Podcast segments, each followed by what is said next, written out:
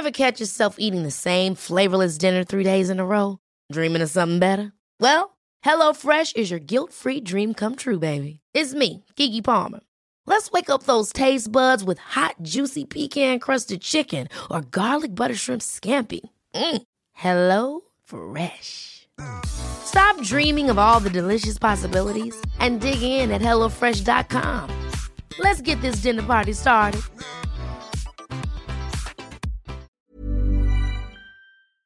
Hello?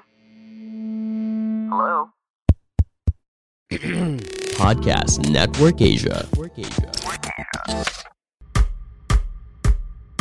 Hey, fellow adults, let's figure out adult life together.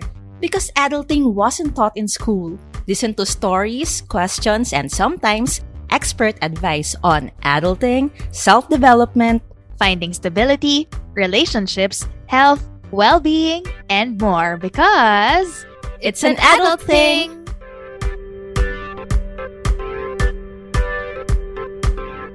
Woot woot! Hello! Eto na naman po kami. This is Carla. And this is Nika, nagbabalik with new chika. Oh, magka-rhyme. But- Nika But- Chikadora! Yeah. Ew.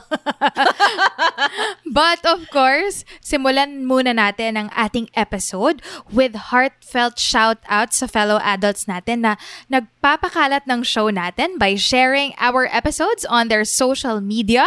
Like, itong mga nag-share sa IG stories nila na sina Arnd Kent or Rend Kent, Myrene Mamangon Pasadilla, Pasadilla? Pasadilla. Quesadilla. Pili ko pa to Char- Silya. Quesadilla. Quesadilla. Sorry, Myrene. Minorder namin ang apelido mo. Myrene Mamangon Pasadilla, Jackie Alia, Pamela Gaviria, Marizol, and si Finay Fit or underscore Finny Fit. Yan. Thank you sa pag-share in IG. Ito sa Facebook naman, Mami. We saw Hmm. the shares and tags of Rachel Orpia na may very insightful post about something she learned from our show. Mami, effort.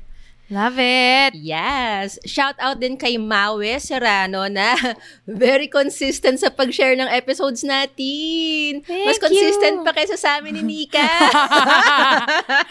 Buti na lang nandyan si Mawe. diba? also from FB, hello po kina Ali Dadia and Elmer Lopez. And also to our fellow adults na hindi visible sa amin yung posts kasi hindi naka-public. So, di namin masilip ni Nika. Pero, guys, hindi man namin kayo mabanggit ngayon. Please know that we are very grateful for your Yes. efforts po to spread Yes. our collective learnings in adulting. So, thank you so Yay. much. Thank you. At may papasalamatan pa tayo, Carla. Mm, sino? Ang British Council. Yarn!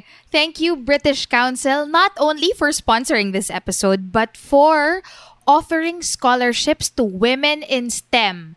STEM as in science, technology, engineering, and math.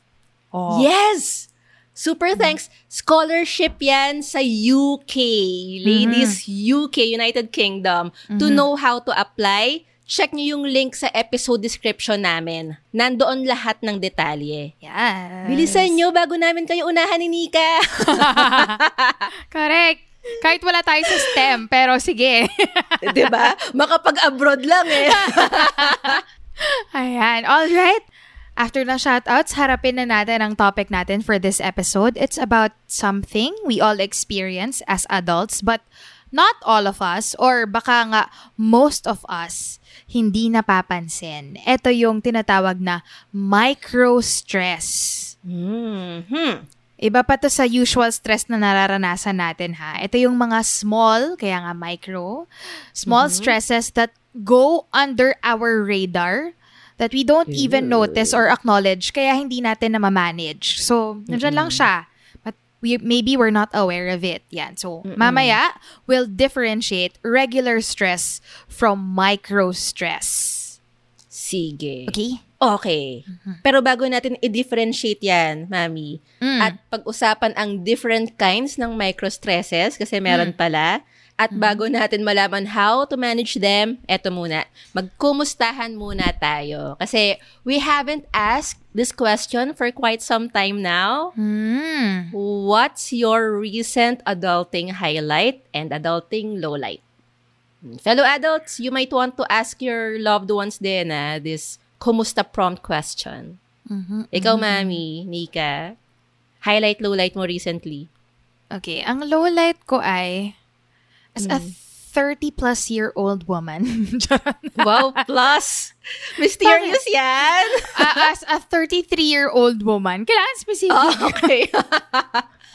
So, I'm experiencing back pain and I'm not sure if it's from training kasi nagbuhat ako ng mabigat tapos baka mali yung posture ko or if it's from menstruation or it could be both. So, yun lang. Mm. Such a low light. Ang tanda. Oo. Parang may nakita akong meme, yung brain, parang at 25 years old or at 30 years old, I just developed fully five years ago. Ganyan, eme, eme. or my heart is is at its prime, eme, eme. Tapos yung spinal cord, I feel old. Very, very old. Ay, back pain. Wait lang, again, i-flex ko lang to ah. Na-flex ko na to before, maybe a year or two before. Pero flex ko ulit. Hindi sumasakit ang likod ko kahit na matagal akong nakaupo. Kasi nga, etong office ko ng work from home setup, Mm-mm. I'm sitting on an exercise ball and I'm bouncing right now. So you're moving. Yeah, so hindi stiff yung posture ko the whole day. Yun lang. Yeah. I, but mine though, I think I, I got injured from lifting. Oh wait, that's heavier than uh, what I usually lift. So Ano bang yun. nilift mo? Naglift ako ng 35 pounds. Nag-row. Kettlebell? So, kettlebell, oo. So, hindi ko alam kung mali posture ko. Or yun nga, it could be from menstruation. Hindi ba sumasakit yung likod mo pagka, pagka meron ka? So, parang, imbes na cramps ako sa puson, yung back ko yung usually sumasakit. So, it's a combin, could be a combination of both. I don't know, I could just be We'll old. know in a few days. days. Yes. Pagtapos na mens mo, tapos masakit pa rin yan. Katandaan na yan. yep. Highlight mo, mami. My highlight is we recently won a client pitch. So, from, uh, akala namin small brand lang siya na, ah, okay lang kahit matalo tayo dito. Medyo ganun pa yung mindset nung umpisa. But it turns out to be like a very big win. Like a very big client. Yes! Buti na lang we did our best. I love it. And it's only the start of the year. And not to toot my own horn, pero that was my idea, yung nanalo dun sa pitch. So parang, yes, let's go! Let's do this! Good Yun. job! So it was really good feeling. I mean, achieve sa work. nice! Yes. How about you, Mom Shi Carla? What's your recent adulting low light and highlight? Lowlight ko, medyo kakagaling ko lang from common colds. Mm, medyo nadidinig ko nga. medyo ngongo pa eh, no? Oo. Light lang naman siya, Mm. pero parang ilang araw ding mabigat yung pakiramdam ko. Tapos yung mata ko rin, yung eyelids ko mabigat. Mm. Pero ang highlight ko naman, habang nagpapagaling ako at sawang-sawang humiga sa kama para mag-try na matulog ng matagal. Ang Ah. highlight ko naman, nakatapos ako ng isang buong audiobook Yes! habang nagpapagaling. So. I'm happy about that. Yay! Anong audiobook to? Um, cultish, as in malakulto. Cult-ish. Ah. Oo. Ang subtitle niya is, I'm not sure, The Language of Fanaticism, I think. Ooh. Linguist yung author. Very interesting. Mm. Ayan. I'm glad that you're feeling better Thank you. para magkaroon na ng bagong episode for our fellow True. adults. Sorry, fellow adults. Ayan. So, we're going back to our topic, which is micro-stress. Okay, linawin muna natin kung bakit siya iba sa regular stress na alam natin. So, i-define muna natin, ano ba si stress? mm. Okay, so sabi, sa World Health Organization website, stress can be defined as a state of worry or mental tension caused by a difficult situation. And Okay. according to this article where we learned about the very concept of microstress, ito yung article na ang title ay The Hidden Toll of Microstress from the Harvard Business Review. Sabi dyan, stress is big, visible, and obvious. So virtually anyone can recognize and have sympathy for normal stress. So malaki, kita ng lahat, obvious siya. And it comes from universally recognized challenges or setbacks. And often, there's a quote-unquote bad guy who is the source of it. So tipong, for example, may na-hospitalize sa pamilya nyo. O kaya, nawalan ka ng work. Or may major away kayo ng asawa mo or ng partner mo. Those are obviously stressful situations.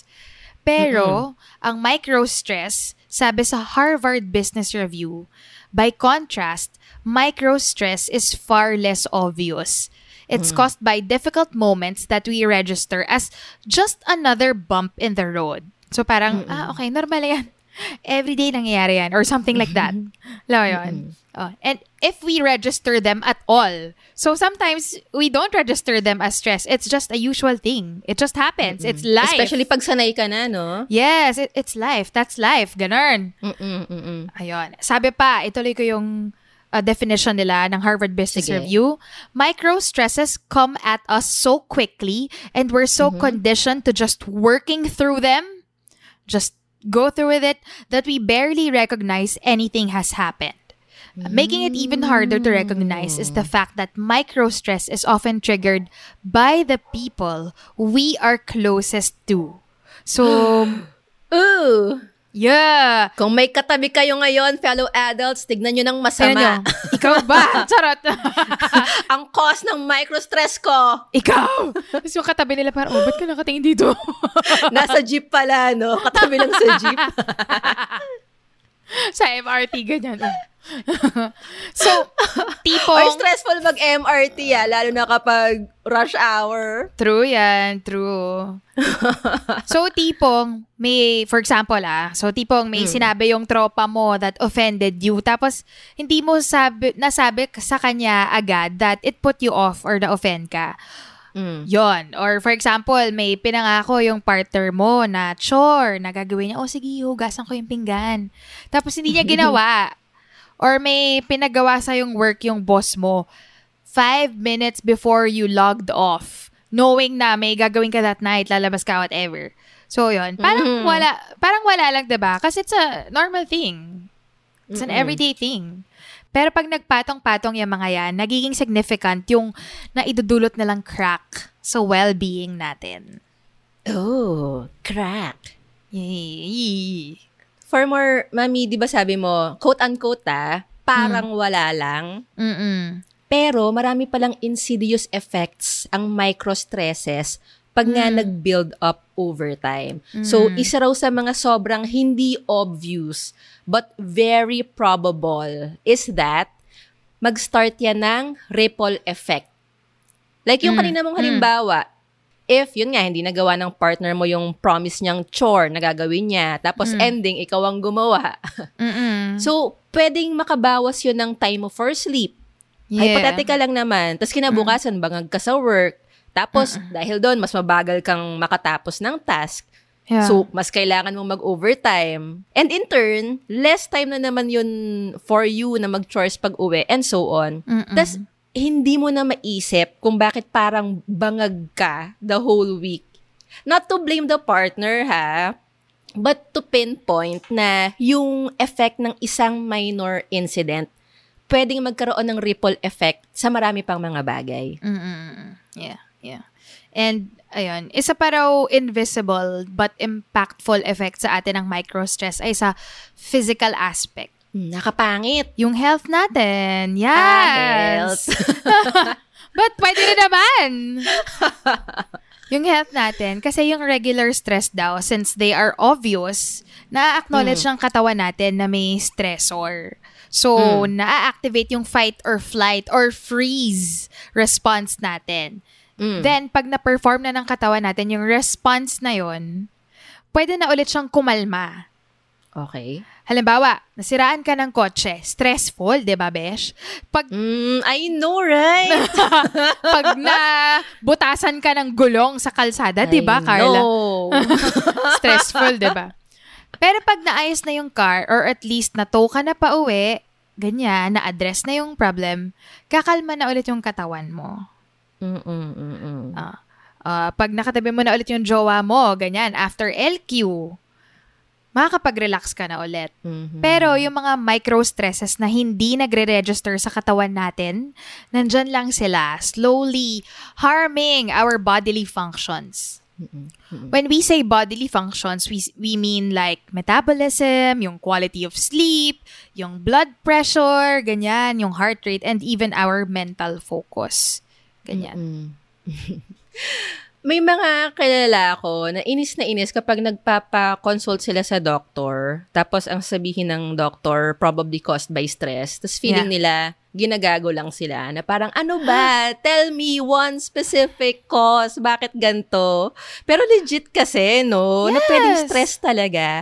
I think majority nga ng chronic illnesses and Yes. pains Yes. caused talaga by stress. Mm-mm. Most chronic illnesses are caused by lifestyle Mhm. um problems. So that can be food or physical inactivity and stress.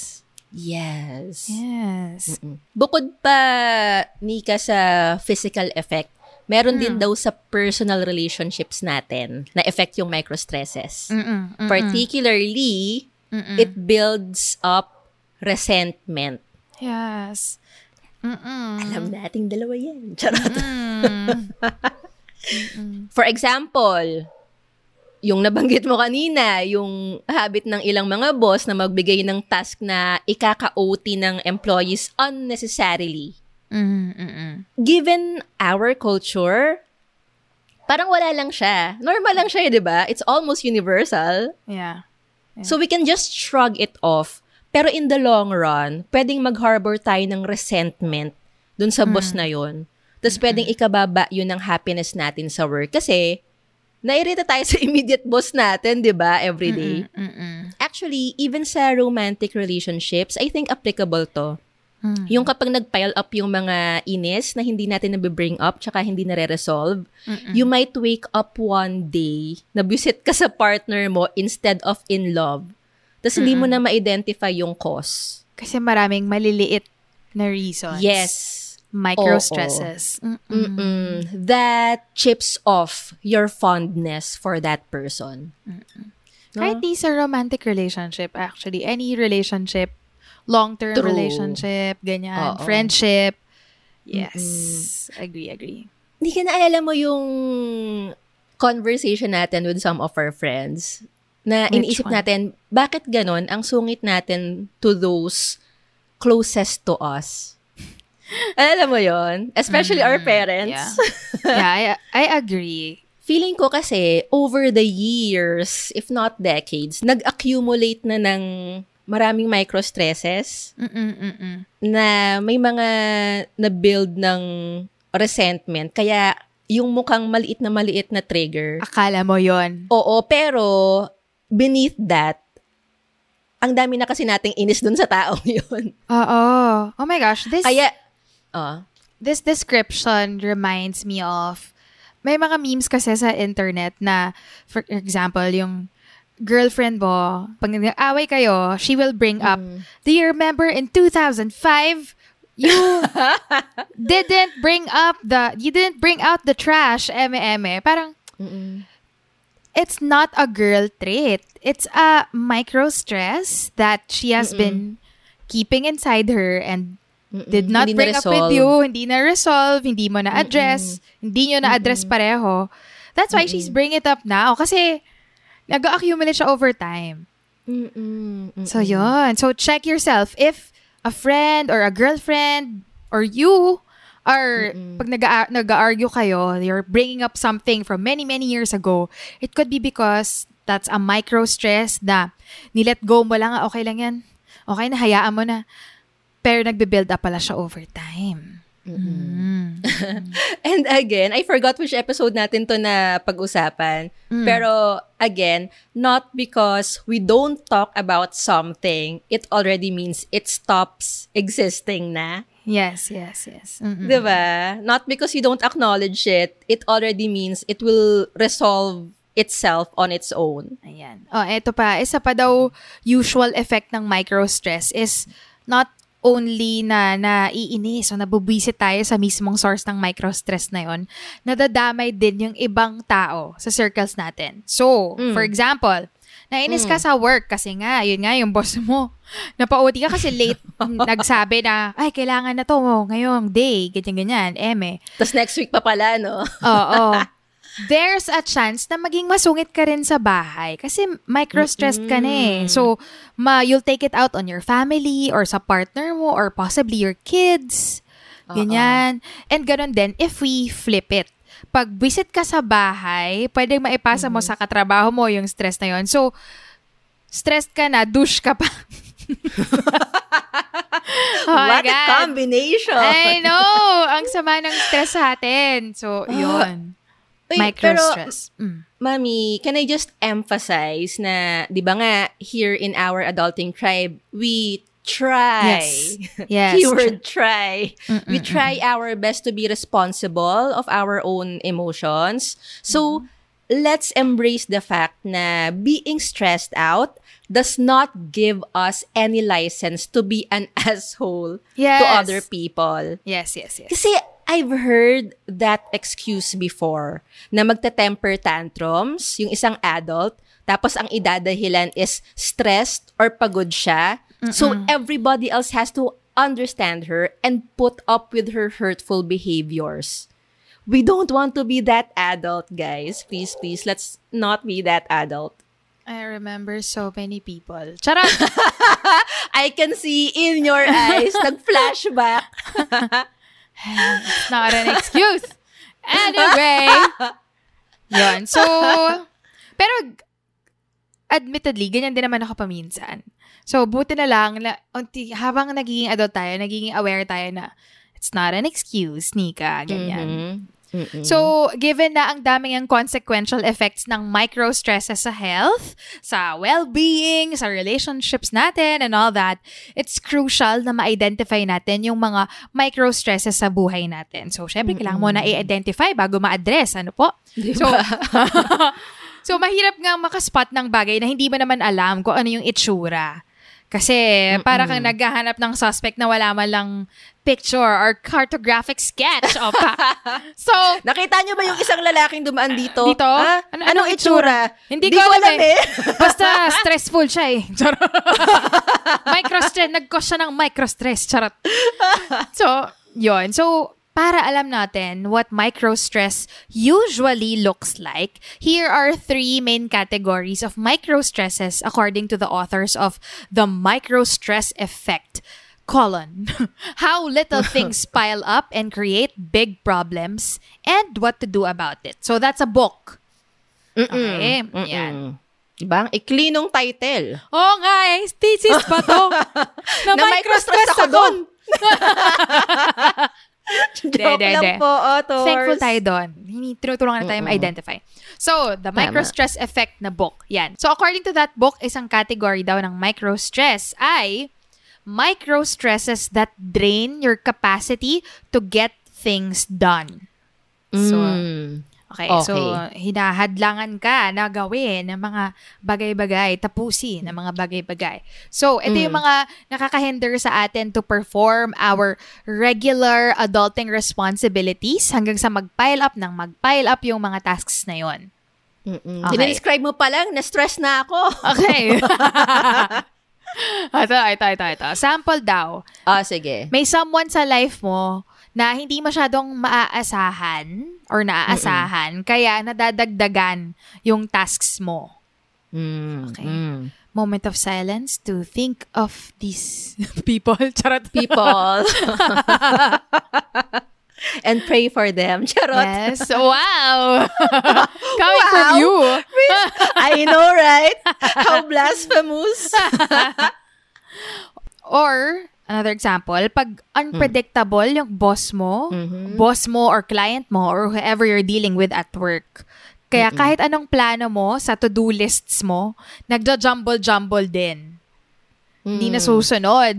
So, malabong kausap, ganyan. Mm-mm. Yan. Also, pag masyadong marami or iba-iba yung tasks na kailangan natin gawin. Halimbawa, Mm-mm. Art student ka, tapos call Mm. center agent ka, tapos Mm. SK kagawad ka pa. Napakadaming extracurricular Anong trip activities. sa buhay? Kailangan i-push lahat ng yan. you might be able to handle them, pero yung Mm-hmm. volume and diversity ng demands na yon, it can take a toll on you. So, meron akong, OMG. Ah, yeah, sige. meron akong caveat dyan later, pero later na, Okay. kasi may mga i-discuss pa tayo. Yon. But, you know, Mm-mm. handling too many things na hindi mo kayang pagsabay-sabayan, it can take a toll on you. Mm-mm. Yan. OMG, mami, sobrang tricky niyan. Kasi sa culture natin, ina-upload yung Superman syndrome or Superwoman syndrome. Na Mhm. hindi, kaya ko lahat. Mumultitask ko lahat yan. Mm-mm. So, napaka-conflicting kasi we get external validation for that. Na-aware tayo. But Mm. at the same time, we suffer Yeah. through micro-stresses na hindi tayo Yeah. aware. So, napaka-conflicting na parang, ba't ganun? I'm being rewarded through validation, but deep inside, it doesn't feel right or it doesn't Ah, feel good. Yeah, yeah, yeah. Very tricky. Yeah. So again, yun yung mga micro stresses that drain your capacity to get things done. Mhm. Oh, another category daw ng micro-stress ay yung mga nakaka-deplete ng emotional reserve mo. Meaning yung mga nakaka-shake ng peace of mind mo. Sample daw, pag nasa environment ka with low trust at mapolitika. Low trust. Oh. Okay. Mm-mm. So, So, limbawa, yung work mo, medyo maraming sip-sip. Charot! Oo. Usually yan, alam mo mami, na-observe ko yan sa mga corporate work na upwards yung growth. Ah, ah. Ah, ah. Kasi, ang promotion ng isa means hindi Means- mapapromote yung iba. Exactly. So, may politics. ah, ah. 'di ba? Unlike for example sa atin sa production, kapag halimbawa production designer ka, hindi ka naman mapapromote as director, 'di ba? as in, ang kalakaran sa atin, paramihan tayo ng projects, pagandahan tayo ng projects, Mm-mm. pero hindi kasi upward yung growth natin. Not to say na hindi po stressful or micro-stressful ang ang Fraud, production. no? Opo. Oo nga, OMG, Stressful sorry. po siya. Not to give that impression. Baka feeling na chill-chill ng production. Oo, chill lang pala dun. pagpasok nila sa prod, no? Ah, What Carla, the-. What the- Kala ko ba? Low trust. So, if you're in a unfaithful relationship, Ay, yes! Super, ang taas maka-anxiety nun, ah. totoo, parang every time may magte may, may madidinig kang magte-text sa kanya, "Uh, is he cheating Sino on yan? me? Is she cheating on me?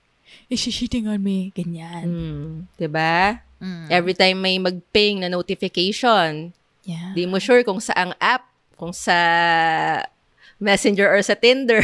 Correct. Or, for example, pwede lal- you just want to go out and have, have fun with your friends, pero you're, you get micro-stressed because you know your partner will nag you na you can't go out. Mm, Or mm, sino kasama mo. OMG. La la la la la. Mm-mm, mm-mm, Stressful, mm-mm. micro-stress. Pero yung iba, dinededma lang yun. Ah, normal lang yan sa relationship. Ganun lang Are talaga you- siya. Ganun lang talaga siya. Are you sure? Are you sure?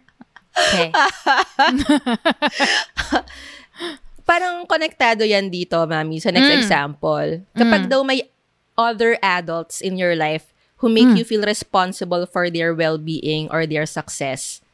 Kumbaga, I think Mm. yung parang ginagawa kang emotional babysitter, Mhm. nakaka-stress din yon. Mm. Yeah. Uh, another example I can think of is, you know, yung parents who get their worth from their high achieving s- children. Mm. Diba? That could be an example also. Mm, Kasi badge of honor, no? Mm-mm. Aba, Mare, hindi mo na itatanong. Itong anak ko nga pala ay Kung ganito, ganyan. Third honor sa grade 2 Bonggambilya.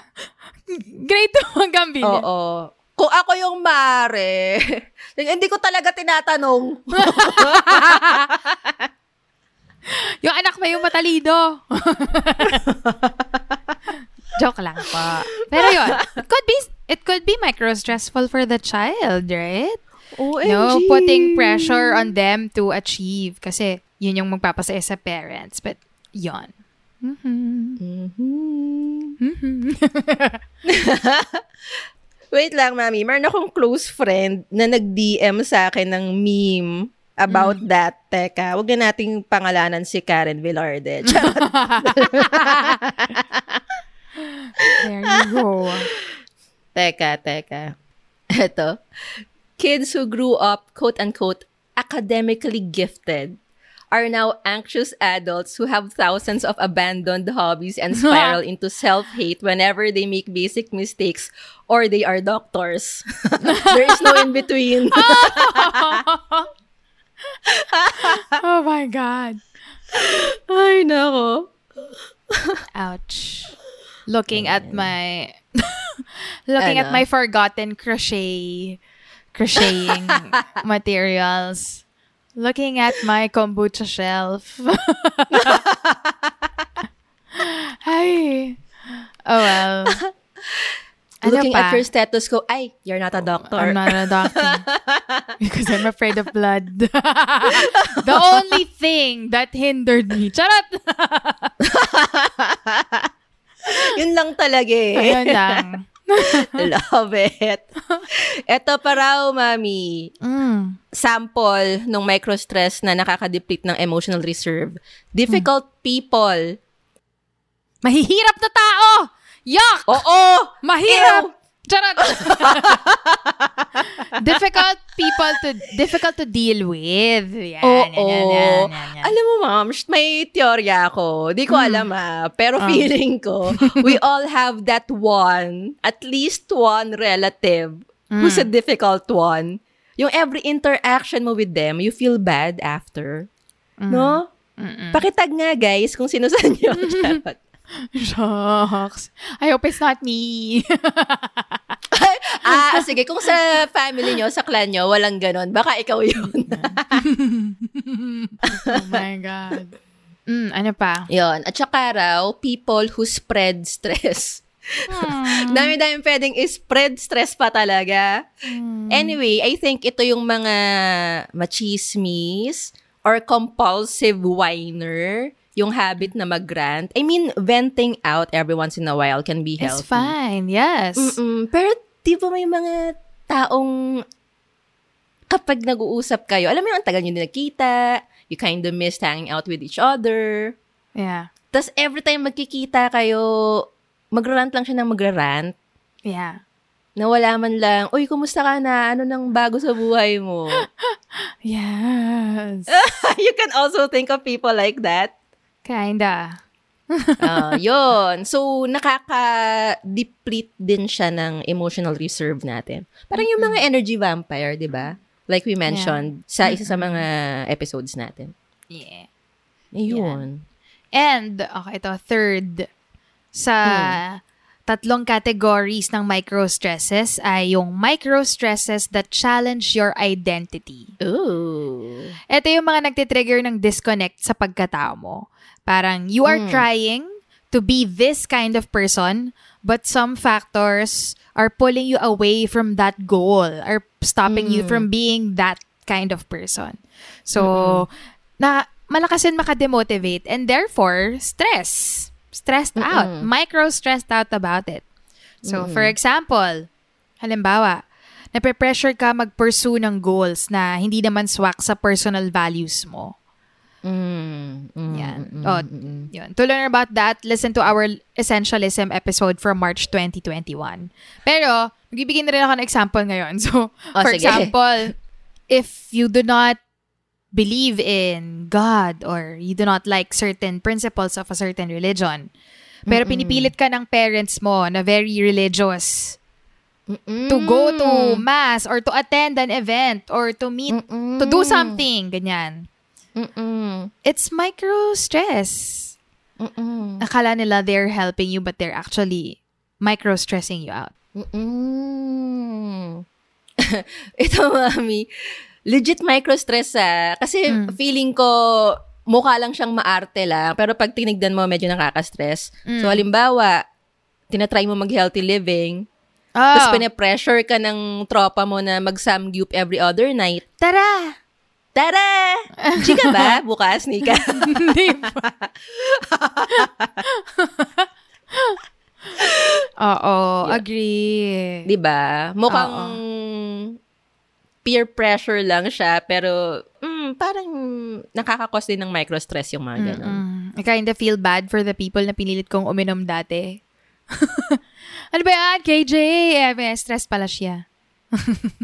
Iniisip ko kung ako ba yon or kasama Hindi mo akong yun. namimilit. Kasama kitang namimilit noon.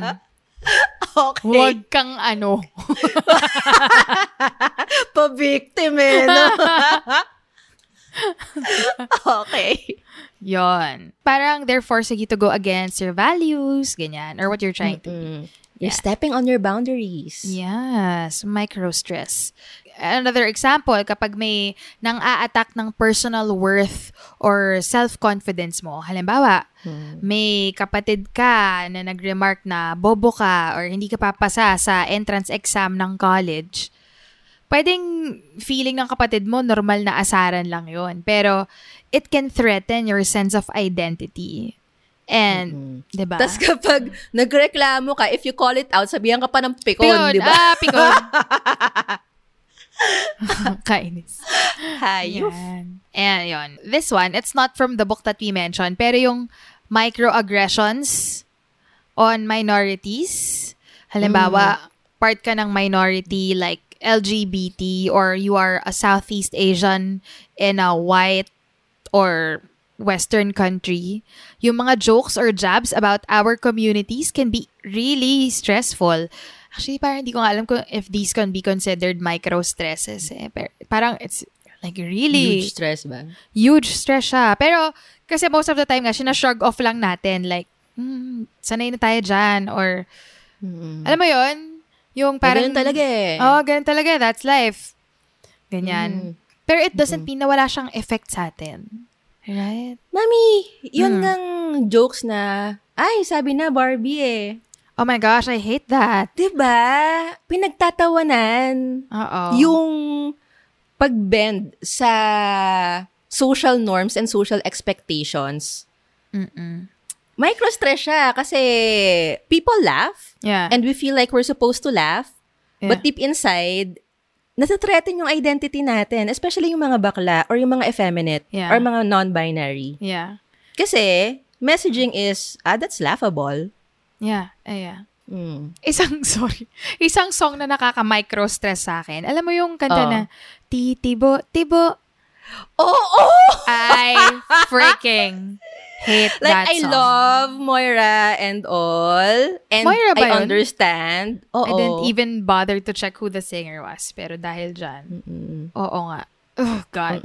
It, it, it might be her own experience. Ah, okay. Pero parang delikado siya kasi it proliferates the Thinking. yes, the thinking na kapag ang isang babae titibo-tibo, nakatikim ng lalaki, Magiging babae siya. Like, what? quote-unquote babae. Oo. cringe! Sorry, mina-micro-stress natin yung sarili natin, Carla. Para sa ika-woke ng fellow adults natin, sige! Yan. Okay lang. Okay lang. Charot. Inom tayo mamaya. Hindi pwede may training ako bukas. Micro-stress! Ang gulo na. Lahat na lang ng bagay eh. no? Ayan. Okay. Yun. Okay. Uh, so, yun yung mga most common sources ng micro-stresses natin, yung tatlo na yun. Yung mga nakakasagabal na ma-perform natin, yung adulting duties natin. Second, yung mga nakaka-deplete sa atin emotionally. And third, yung mga nakaka-threaten ng identity or self-worth natin. O just to be clear ha, marami pang ibang pwedeng cause ng micro-stresses. Mm-mm-mm-mm. Ito lang yung mga examples. Yes. Tsaka sabi nung researchers who authored the book, most of us daw, multiple micro-stresses yung hinaharap every day. Mm-mm-mm-mm. And I think, given how busy our world is right now, like, who's got time to spot them all? Yes. At saka super super connected din natin all the time. We're always plugged in. So parang kung dati Oo. yung yung boss mo, you or yung client mo or customer mo, you can leave them at the workplace. Ngayon, matadala mo sila sa bahay kasi they can contact you anytime. Tapos kapag may na-spot ka na, shocks, parang naman micro-stress ako. Tapos ting, meron nang mag-uutos agad sa'yo, ah, mamaya ka na micro-stress. Oh. Hanggang sa malimutan na natin i-resolve, di ba? Correct. Uh, but, oh well, uh, wala eh. We got to carve out time and attention to spot them para ma-manage Yes. natin sila. Yan, sige. So, managing na, andyan na tayo. Punta na tayo sa proactive part. So, hindi naman natin ginawa tong episode na to para lang. Sabihin na, ah, may micro-stress sa buhay nyo, we. Oo, correct. Belat. Oo. So, ima-manage natin siya. So, paano nga ba natin makakatch yung moments of micro-stress sa mga buhay natin? Ding, ding, ding. Ma'am, can I answer? yes! Carla, go ahead. okay, kasi advocacy ko to. Mm-mm-mm-mm. Ang reko ko talaga is mindfulness. Mhm. I don't think we have enough time para ma-discuss yan right now. So, I suggest, nakailang promise na ata ako neto. I suggest, let's make one whole episode Yes. on mindfulness. Pero in essence, mindfulness or being mindful is the skill of being aware of what's happening on a moment-to-moment basis. Meaning, hindi tayo mindless, kaya nga mindful, di ba? So, hindi laging lumilipad yung utak natin para bumisita sa past or mag-worry about the future. And the way to cultivate that skill of mindfulness is through mindfulness meditation. Again, it will be again, it will take one whole episode to discuss that. So, maglaan na lang tayo ng one whole episode for mindfulness. But I think isang major key susi iyon para maspatan natin yung micro-stresses sa buhay natin. If I may also recommend something. Uh, Wala, ako lang. Oh, please. O sige, Nika, anong reco mo? okay. Ano, I also recommend journaling. yes! So when you write down what you're thinking, what you're feeling, Mm-mm. mas unti-unti siyang nagiging clear, nakaklarify yung thoughts and feelings mo na, ah, ito pala yung nararamdaman ko. Kasi pinaprocess mo siya eh, nire-write down mo siya, ganyan. Mm-mm.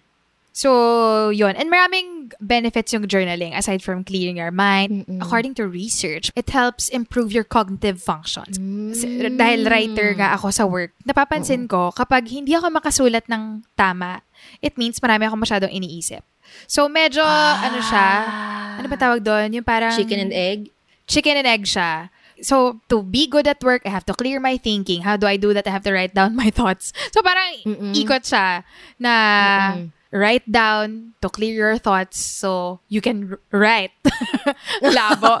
Pero parang ganun, interconnected siya. So, parang writing also helps you clear your mind. Yun. And kapag clear na yung mind mo, mas ma-articulate mo na. 'Di ba? Kung ano ba yung naka- nagsistress sa akin? Ah, ito pala nag-stress sa akin. Naiinis pala ako kapag ginagawa to ng friend ko. Okay, I will bring it up to Carla. Charot. I will bring it up with Carla. Gawin na natin ngayon. Charot. Yun. I will bring it up with them. yun.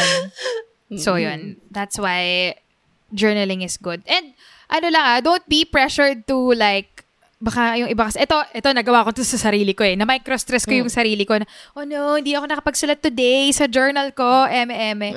it doesn't have to be every day. It, use it whenever you can. Or pag kailangan mo lang, ganyan. It can be Mm-mm. weekly, doesn't have to be daily. It can be a bullet journal. It can be like a feelings journal. It can even be a to-do list. Kasi Mm, mm-mm.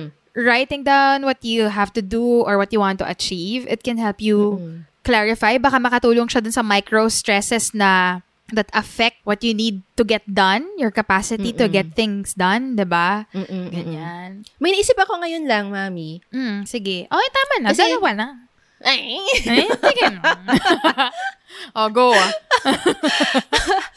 Kasi nga, sabi mo, kapag nagre-reflect, tapos sinusulat sa journal, what happened to the day, kung ano yung kina-stress, parang pasok din sa banga kapag tinatanong natin yung isa't isa ng highlight, lowlight, no? Especially yung lowlight. Ah, true. Oo nga. Kasi mapaprompt ka na mag-reflect sa day mo na, oh nga, ano yung hindi ko bet na nangyari sa araw today?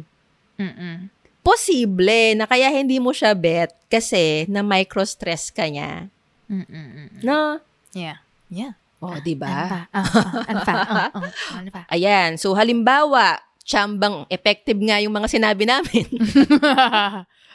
Naisulat mo sa journal or na-realize Oh, mo di through meditation. Mm. Or through highlight, low light, di ba? So, Mm-mm. halimbawa, na-spot mo na yung micro-stress sa buhay mo. Especially yung mga recurring ones ha, yung mga paulit-ulit. Mm-mm. What do we do next? Um, nothing. Charot, de, joke. Ang, gusto ko yung gusto ko yung entrada ko parang may ibibigay akong sagutin. oo nga eh. Lang din ako, pala. pala. Ako pala. Okay. Ikaw pala ulit ang sasagot. Hindi, hindi ako. Hindi ako kasagot. Dahil, ito, ito yung sabi ng mga researchers on micro-stresses. Ang Hmm. strongest recommendation nila is actually not to manage them. Wag mo daw i-manage. Aso hayaan na lang natin. Oo, yan. Just let it Magpalunod proliferate. tayo sa Yan. micro-stress. Sarap. Yan. hindi, hindi yon. If inevitable or unavoidable yung micro-stresses, yes, syempre we have to manage them. But, first and foremost daw, if we can eliminate or minimize our micro-stressors, then let's do that. Why manage it if you can just get rid of it? Right? Oo nga naman. It's like managing your garbage kung pwede mo namang itapon, di ba? Oo, bakit ima-manage mo? Yes. Bakit mo siya kailang ayusin? Itapon mo kaya? correct, correct, correct. So, kung hindi man feasible na matanggal lahat ng micro-stresses natin, kahit one at a time man lang. Kasi according to lots of social research, mas impactful at mas nagsistick sa atin ang negative events or negative stimuli than the positive ones. Alam natin yan. Oo, nabanggit na natin to before. Ito yung tinatawag na negativity bias. Our brains are more biased into remembering negative experiences, ganyan. Mm, mm, mm. And when I say mas nagsistick, as in five times more impactful sa atin yung negative stimuli than the positive ones. So, kaya kahit few or kahit isa nga lang yung micro-stress ang mabawas sa buhay mo, ang laking relief na nun. Right? So, Five times relief. yes! Parang nagbebenta ng product eh, no? headache medicine, ganyan. So, let's focus on plucking our unnecessary and avoidable micro-stresses in our lives. Sample. Mm. Mm. Ano, sample? Ikaw! Ako, Ang sabaw. ano to? Taga-tanong lang ako. Ano mo? Sagot-sagot din. Ambag-ambag din, Carla. Oh. Ang bangag. oh, eto. One way daw to avoid Ah. micro-stresses, sabi nung authors, nung researchers, ay learning how to say no, especially to small asks. As in, yung mga maliliit na pabor, na sa totoo lang naman, kumakain din ng time, attention, tsaka energy natin. Yes. Na, uy, pwede bang pakigawa mo tong ganyan? Uy, di ba nagbibideo ka? Uy, di ba nag edit ka? Baka pwedeng eme-eme. Oh, wow. di ba? so, Yeah. yung mga ganon, we don't have to say yes to all favors na hihingin sa atin. We know it feels good to please people around us, but hopefully not to our own detriment. What you thinking? I can see you Na- Nag-iisip thinking. lang ako ng examples pa na iba. Mm. So, kung ang, ang example natin kanina is nag-pa-email si boss ng 5 minutes before your log-off time, Ah, okay. We can say no na, ah, I'm sorry because it's already f- 5 minutes before log-off time and I already informed you na meron akong lakad tonight. So, we can say no. Mm-mm. Or you can ask, kailan ang Oo. deadliest deadline nito, boss? Yes. Di ka naman mawawala ng trabaho agad for a favor that he asked you at 5 p.m., di ba? Mm-mm. Yeah. Mm-mm.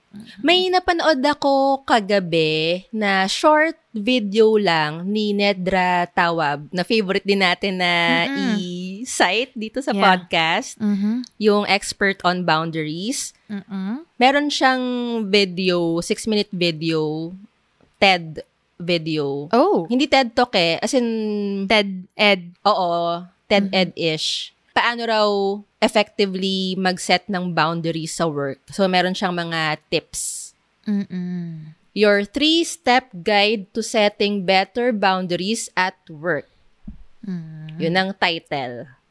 Si Nedra Tawab. Mm-hmm.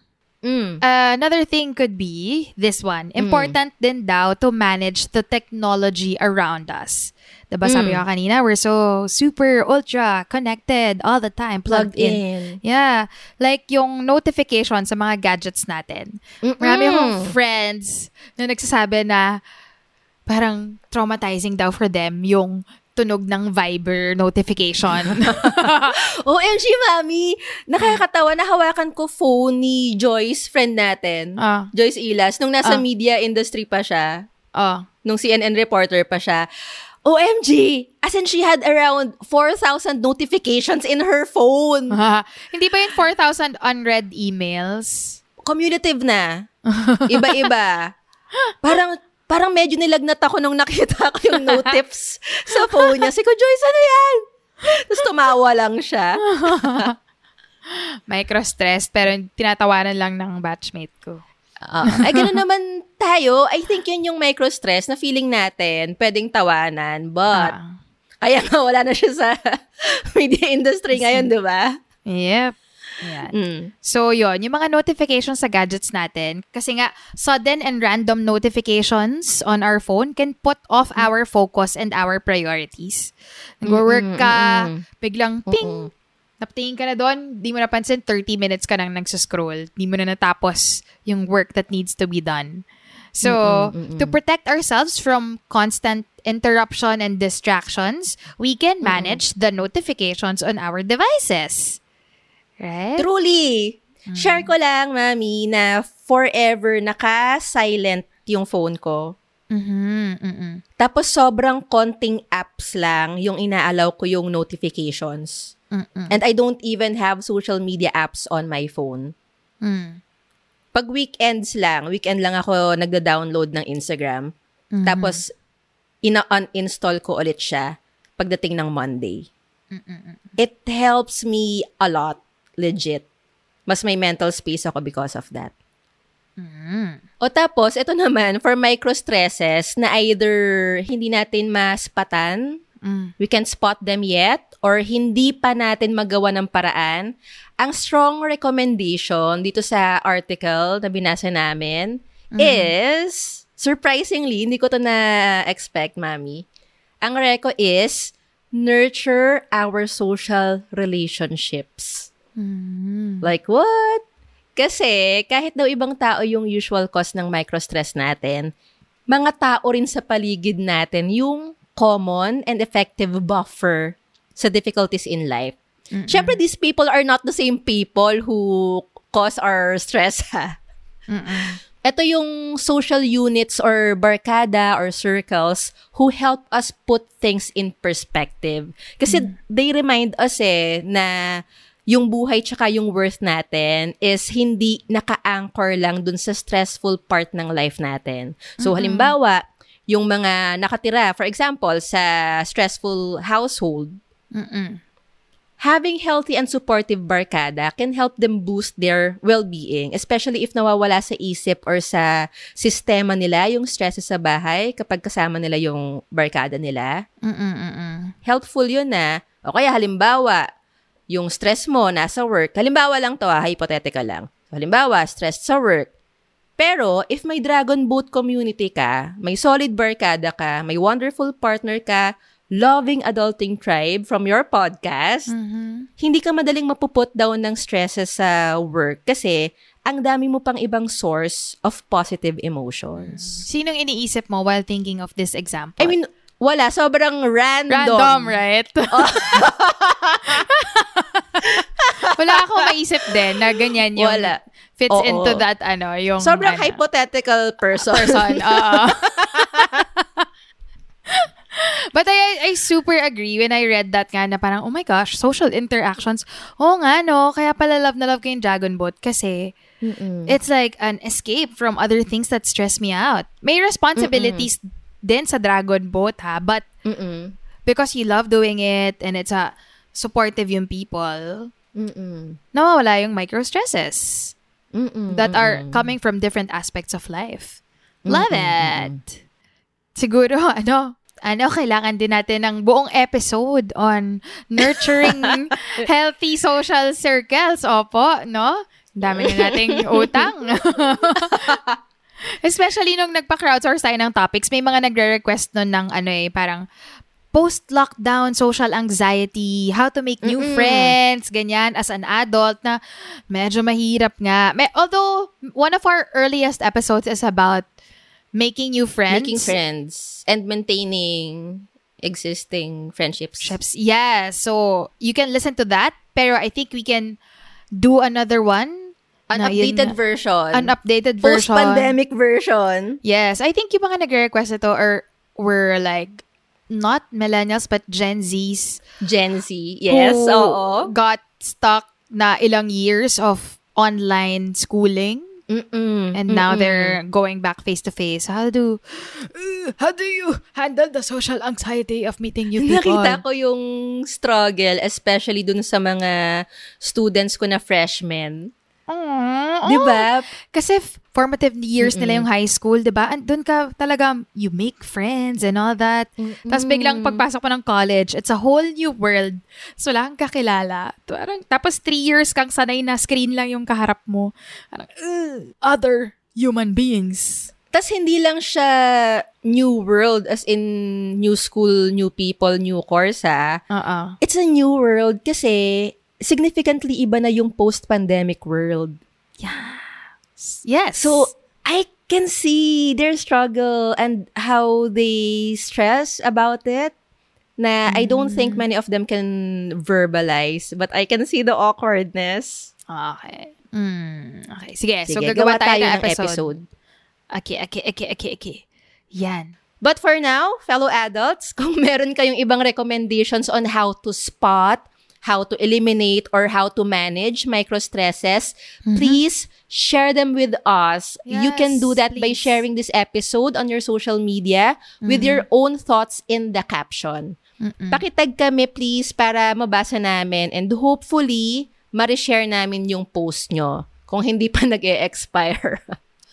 Our handle on Facebook, Instagram, and Twitter is It's an Adult Thing. We check all three platforms, three social media accounts, pero pinaka-active kami sa Instagram. Yes.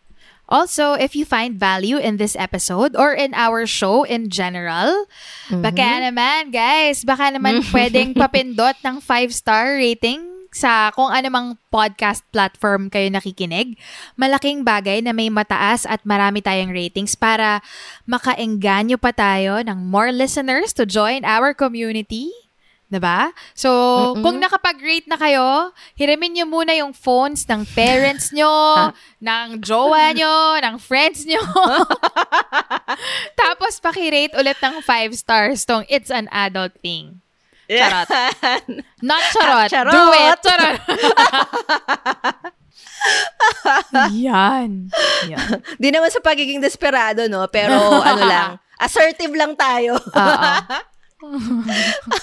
O eto, bilang pasasalamat po sa mga loyal listeners dyan na tumatapos ng bawat episode natin up to the very last second, here's our bonus segment called the Record Round Alright. or recommendation round. Here, we share our tried and tested adulting hacks na baka magamit nyo rin sa everyday adulting life nyo. Ikaw, Nika, what's your reco for today? Nareko ko na ba yung wrong send hack? Ha? May hack dyan? Ha? Ha? Ano? Ha? Ha? ha? Hot dog? Ano yan? Ano yung wrong send hack? Okay, yung wrong Pag send may hack. na-wrong send ka, post ka sa Facebook na na, nanakaw yung nahack yung phone, nahack yung phone ko. Yun, yun yung hack. Charot. Hindi. For Okay. example, Mm. may text or message ka na online na sinend, na isa-send, tapos, oh no, mali pala yung pagsisendan ko, or may maling nakalagay, or yun nga, sa maling tao ko masisend. What you can do, don't panic, relax, charot. What you can do is turn on the airplane mode. Ah. So, madi-disconnect ka from the internet, from your telco, whatever, para hindi na mag-send yung message.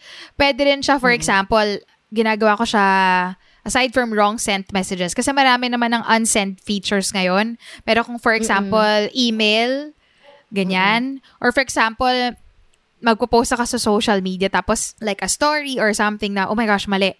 Or may hindi ako na-tag. I just turn on the airplane mode para hindi na siya magtuloy at di ko na kailangan burahin or explain or mag-delete whatever. So, yun. Yun yung wrong send hack. Okay. Very good. Dati kasi wala pang airpl- airplane mode eh, nung Nokia pa yung telepono. Ah, pero may narinig ako na hack din no, ng mga Ano? panahon na yon. ano? Na habang nagsisend pa lang yung Nokia, i-off mo na yung phone, mo. Phone. Ah, but you'll never know. You'll never know. Yeah. Malalaman At na least lang. ngayon may mga red na eh, no? Hassle Oo. dati hindi mo alam kung nabasa or hindi eh. Yep. Pakiramdaman kayo forever, micro-stress, to infinity. I-share ko na lang din, mami, ah. Mm. Kapag may sensitive chika ako, Oh. I think nabanggit ko na to, pero i-share ko pa rin. Kapag may sensitive chika ako, instead na i-message ko, tinatawagan ko na lang yung recipient of chika. Correct. Una, hindi ka na marurong send. Second, wala pang resibo. Correct. They can't screenshot it I know, right? It's Unless- screenshot era. unless they record your voice. Charot! Huwag mo nang bigyan ng idea. Hindi, bawal yan sa batas without your consent. That's the wiretapping law. yes, correct. Mm-mm. Okay. Ano boy? Ayan. Okay. Ay, ay, ikaw pala, anong Oh. reco mo? Adulting reco. Ang reko ko, kung marami kayong switch ng ilaw sa bahay, like, kasi sa mansion namin, Sa mga 84th 58 floor ng bahay Oo, nyo. 84 kasi yung floors ng bahay namin. Charot. Hindi, normal lang naman to. Anyway, Oh. ah, Nag-explain talaga. oo. yung mga switch ko dito sa ilaw, may label. Love it. Mm-mm. It's up to you na lang kung paano nyo siya gagawing aesthetic, no? Yung sa akin, hindi aesthetic. Pero, Kebs, at least alam ko kung ano yung pinipindot ko. Tapos kapag may bisita ako, they don't have to ask me every single time. Kasi, halimbawa, itong tatlong switch pa lang na nakikita ko malapit sa akin, may nakalagay na chandelier, balcony, light above you. O, di ba? Ang haba So- naman nung light above you na label. Kasi hindi ko alam paano siya i-describe eh. Eh, nasa Okay. tuktok naman siya nung taong pipindot. So, nilagay ko Okay. lang light above you para foolproof. Para halimbawa, full yung bumisita. Maintindihan pa rin niya. yon yun lang naman. Ang reco ko. Alright, label. Label stuff. Mm-mm. Check the label. Mhm. Important ang label. Charat! Yes. Ayan. There. So, tapos na. Okay, bye. Charot. there. Alis na alis. May pupuntahan kasi kaming gig ni Nike eh. Ayan. So, sana makatulong po sa inyo, sa fellow adults natin, na maka-identify ng micro-stresses, micro-stresses, at maka-manage ang micro-stresses itong episode natin. Yan. Mm. Until our next chikahan, fellow adults, this has been Nika. And Carla, catching the invisible threats to our well-being to protect ourselves from crumbling down because it's, an adult thing.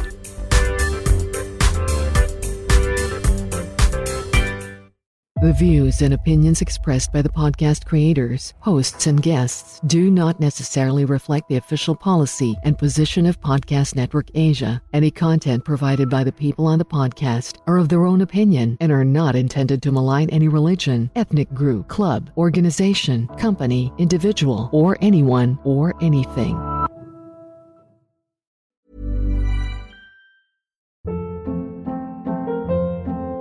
Hold up. What was that? Boring. No flavor. That was as bad as those leftovers you ate all week. Kiki Palmer here, and it's time to say hello to something fresh and guilt-free. Hello Fresh. Jazz up dinner with pecan-crusted chicken or garlic butter shrimp scampi. Now that's music to my mouth. Hello Fresh. Let's get this dinner party started. Discover all the delicious possibilities at hellofresh.com.